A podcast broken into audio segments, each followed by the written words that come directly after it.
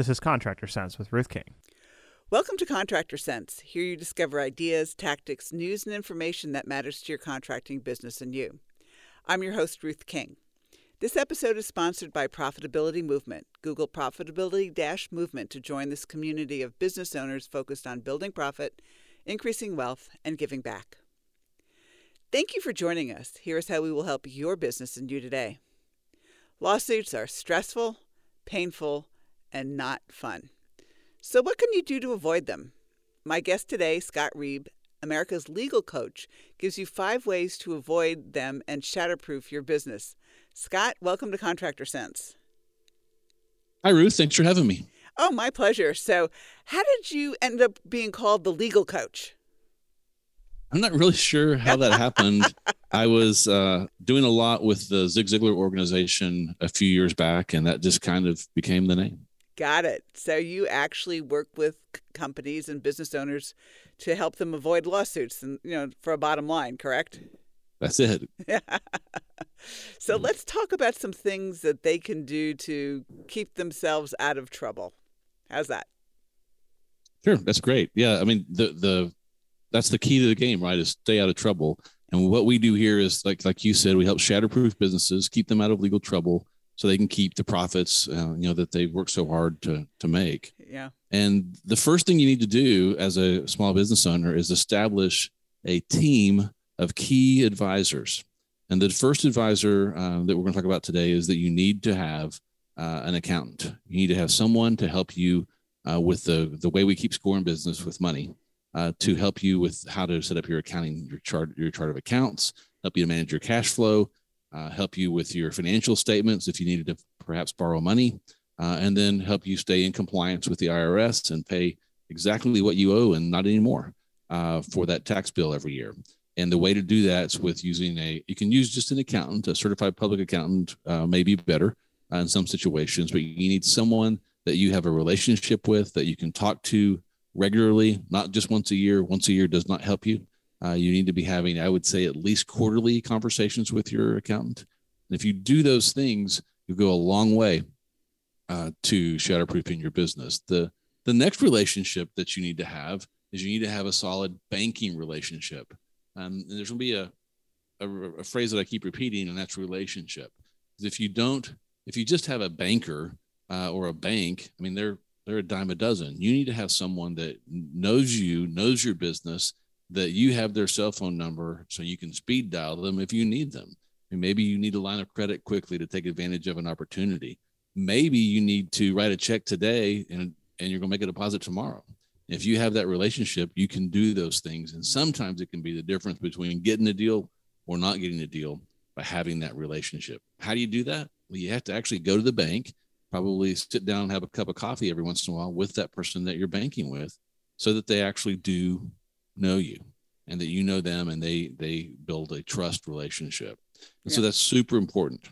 Yeah and I, my thing is to have more than one banker because i don't know whether you found this to be true but i found that bankers leave banks you know quickly. And so mm-hmm. you establish a relationship with one banker and then all of a sudden they're not there anymore. Or they get promoted out of being able to work with you or something along those lines. So my rule is two Who's great, yeah.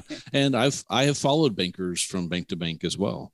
Uh, if the relationship's good enough, I've I've I've sure done that. Uh, and then if they promote up, then you just have them introduce you to someone new.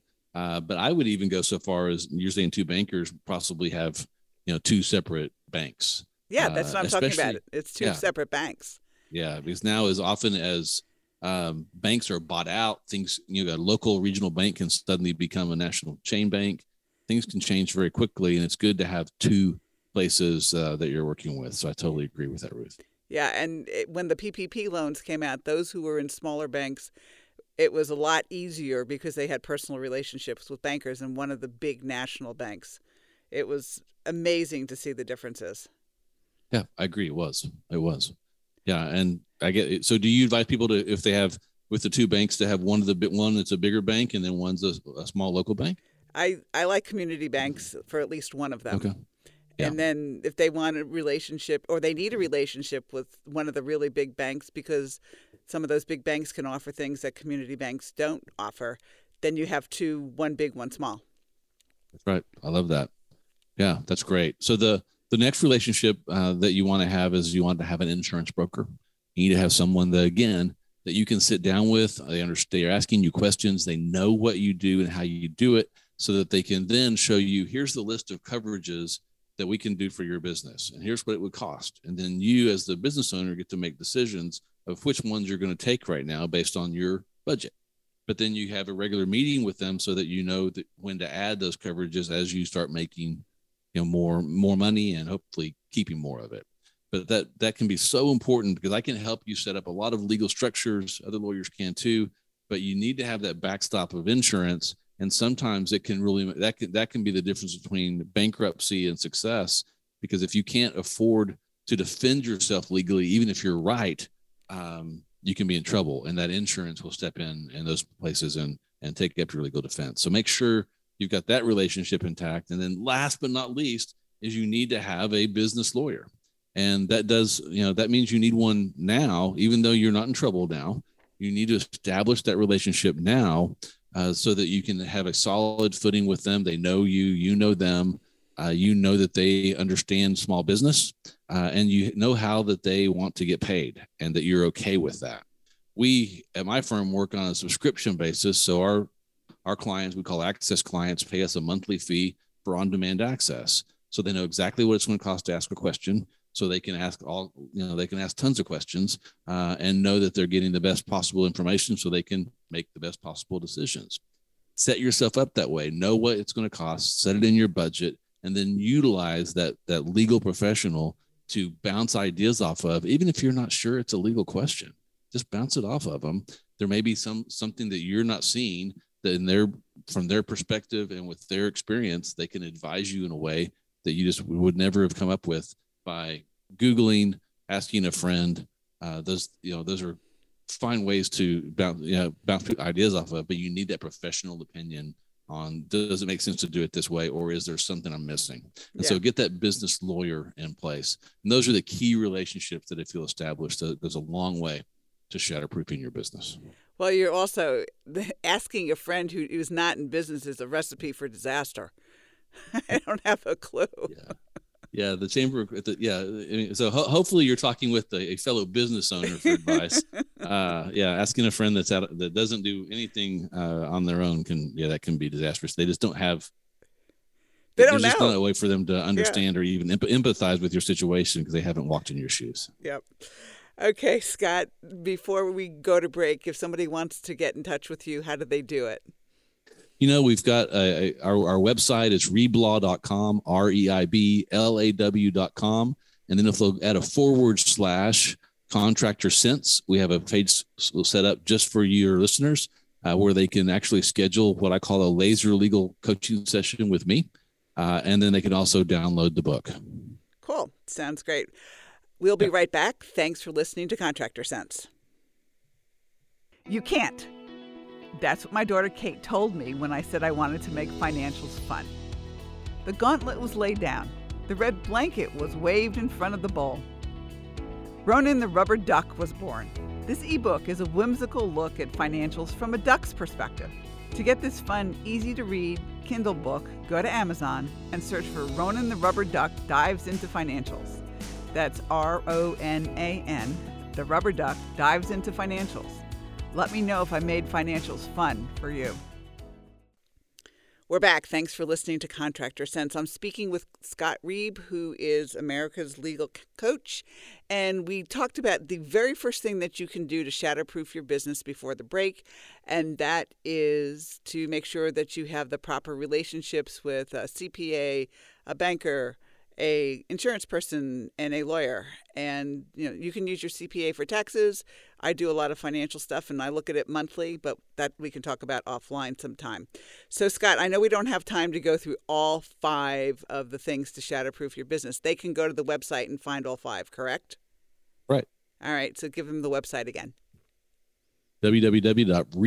r-e-i-b-l-a-w.com forward slash contractor sense Okay, terrific. All right, let's take another one of the things to shatterproof your business.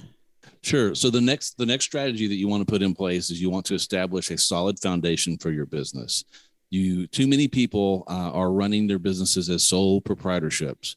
Uh, I see a lot of tradespeople running around uh, in a with their truck, uh, all their equipment. They might even have a couple of people working with them, and they're still running as a sole proprietor. Stop it. You've got to get a legal entity in place. I like the LLC best. If you want a corporation, I'm not going to argue with you, but you need to have at least one entity in place that you're operating your business out of. Well, Scott, why do I have to go to that trouble? Well, because if you don't, everything that you do in your business can come right back to your home uh, and hurt you. If you have an LLC, it's a shield around your business that keeps everything in your business inside so that if you create a liability event uh, while you're out work, working on an air conditioning unit or while you're driving uh, for your business, it doesn't it doesn't become a personal liability or say you have an employee that does. It's a corporate or LLC liability and your personal assets, all those things that we're buying with the profit from our business, you know, we're building our dream, those things are safe if you have the proper legal entity in place. Right. And we advise a lot of our clients to have multiple entities depending on the situation, but you've got to start, you know, we've got to crawl, then walk, then run. So get an LLC in place and operate your company out of it. And that will go a long way to shatterproofing that business. Okay. So what happens? You know, I've heard the term, you know, piercing the corporate shield. Can an LLC protect you if you sign personally for something? Nope. Yeah, that's so. Once you get your LLC, then you need to know how to run that thing, and so that's where having the business lawyer, you know, that's a, with a relationship can help you.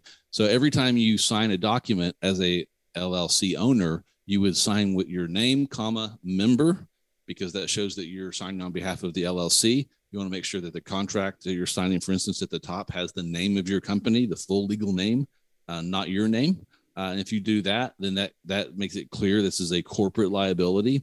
The other thing that you want to make sure that you do is every every year in every state that I've ever filed an LLC in, there's some sort of annual document you have to file, some sort of report you have to file. Mm-hmm. If you do not file that, they will forfeit what they call the franchise. Your corporate entity will be forfeited. If you then incur a liability, sign a contract that goes bad, you're now again personally on the hook for that in many states. Uh, so you want to you want to sign everything correctly. You want to make sure you follow the state's formalities, and that's where a CPA and a lawyer come in very handy because they can make sure that you're staying in compliance with those things. And if for something gets wrong, they can help you rapidly fix it. Yep, absolutely. Cool. All right, so we have to make sure we have a legal entity. What's next? The next thing is that you want to document everything. And that's changing in this world, right? That used to mean you need lots of paper. You don't need the paper anymore. We have very little paper in my law firm. We do, we use um, you know digital digital so, you know software to do digital signatures, but you need to have your proposals need to be documented. So whether that's on an iPad or uh, uh, some kind of a you know tablet, uh, but you then have a PDF of it, and then if you if you go from a proposal to a contract, you need to have a written contract signed by all the parties. And hey, if you're doing work in residential and it's a husband and wife, for instance, you need to make sure they're both signing that contract because many states have laws that say that if both spouses don't sign, there then you cannot attach a lien to their house. So make sure you're getting those signatures correctly. So you document those things. Your communication, if you're communicating with your uh, customers by email, make sure you're archiving your email, saving those somewhere to the cloud where you have them if that ever comes back up.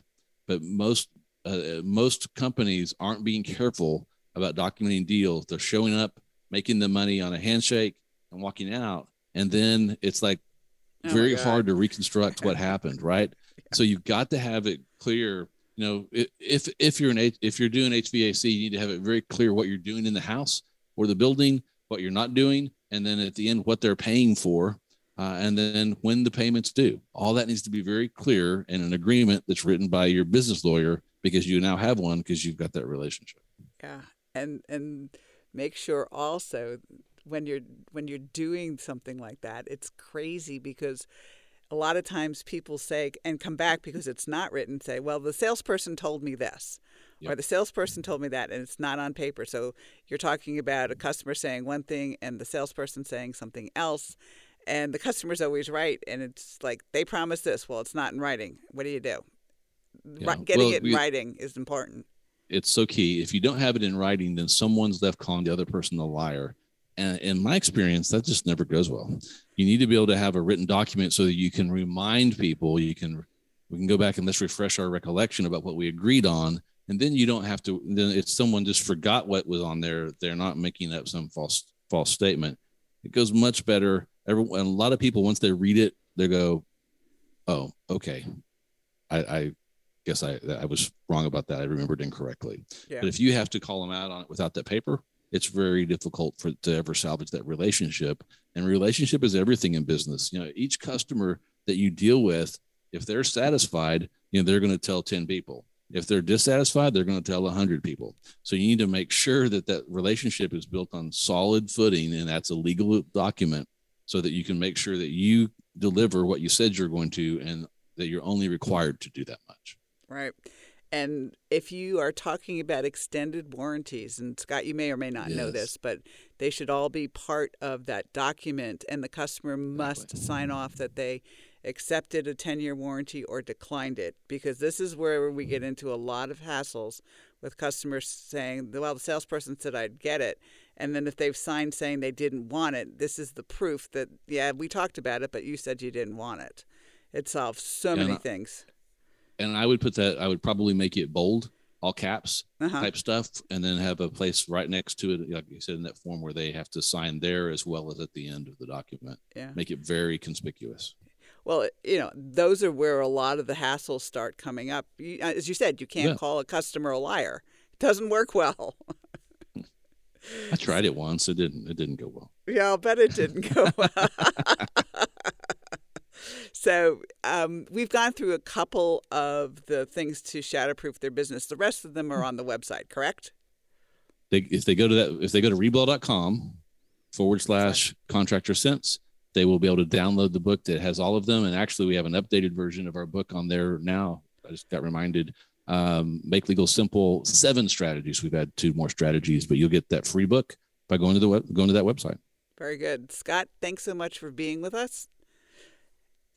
It's been a pleasure. Uh, my pleasure. And thanks to all of you for joining us. Choose one thing that you discovered and implement it in your business. These ideas, tactics, and strategies help you make more money, have more free time, and give back. If you like today's program, spread the word. Please review this podcast on any device you're listening to it on. Help a fellow contractor make more money too. For comments or questions, call me at 770 729 0258 or email Ruth King at hvacchannel.tv.